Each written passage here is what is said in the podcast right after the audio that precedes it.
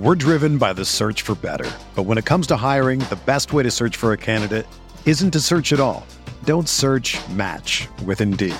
Indeed is your matching and hiring platform with over 350 million global monthly visitors, according to Indeed data, and a matching engine that helps you find quality candidates fast. Ditch the busy work. Use Indeed for scheduling, screening, and messaging so you can connect with candidates faster. Leveraging over 140 million qualifications and preferences every day, Indeed's matching engine is constantly learning from your preferences, so the more you use Indeed, the better it gets. Join more than 3.5 million businesses worldwide that use Indeed to hire great talent fast. And listeners of this show will get a $75 sponsored job credit to get your jobs more visibility at Indeed.com slash BlueWire. Just go to Indeed.com slash BlueWire right now and support our show by saying that you heard about Indeed on this podcast. That's Indeed.com slash BlueWire. Terms and conditions apply. Need to hire? You need Indeed.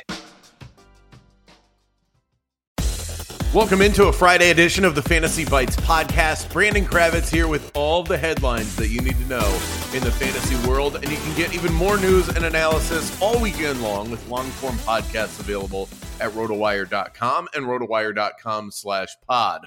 We'll start in the NFL. It looks like Jerry Jeudy's set to miss some time. Here's the story. Jeudy suffered an injury during an end around in team drills and joint practice against the LA Rams. Jeudy quickly grabbed his upper right leg after the play, was initially treated by team trainers on the field, and then was taken to the locker room on a cart.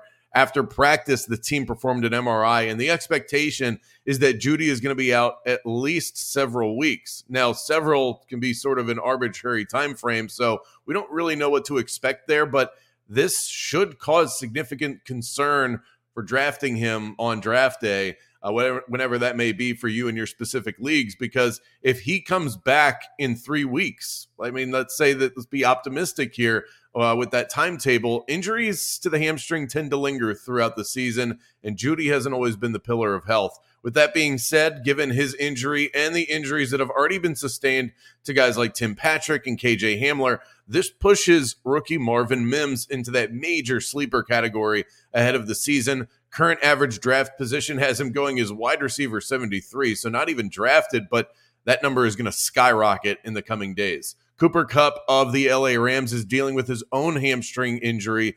He assured reporters yesterday that he feels fine and he'll be ready to go week one against the Seattle Seahawks. Maybe hold off on drafting CJ Stroud as of right now. There's still no assurance that he's going to be the starting quarterback day one in Houston.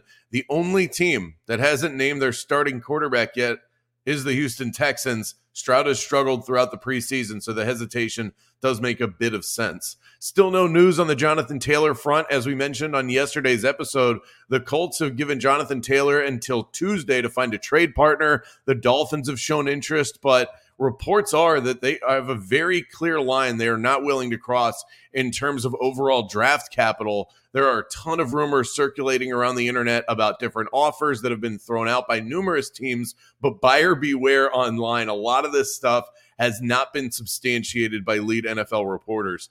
The Colts preseason game last night gave us some indication of how the workload might be split if Taylor doesn't play. Deon Jackson saw the majority of touches, splitting first team work with Evan Hull. There'll probably be uh, a duo in that backfield if Taylor isn't out there. Also, Terry McLaurin uncertain for week one against the Arizona Cardinals, even though the commanders have expressed optimism.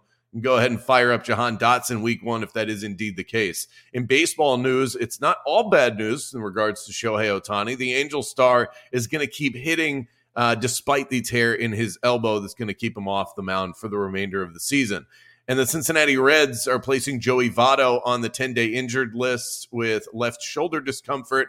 He left yesterday's game ahead of an important four game series against the Arizona Diamondbacks. Let's get you a bet in for tonight. Use the BetMGM bonus code ROTOBONUS. Earn a first bet offer up to $1,000. I'm going to go back to the well today with the Boston Red Sox. First of all, treated us very well. Yesterday's game, never in doubt. Today they take on an LA Dodgers team that's coming in off of a road series in Cleveland, a doubleheader yesterday, and now they have to contend with the red hot Red Sox in Fenway. too much, at least too much to be favored in the game. So I'm going to take the Red Sox on the money line at plus 110. For everything fantasy sports, get yourself a free trial at rotowire.com slash pod. There's no commitment and no credit card needed. Again, that's rotowire.com slash pod.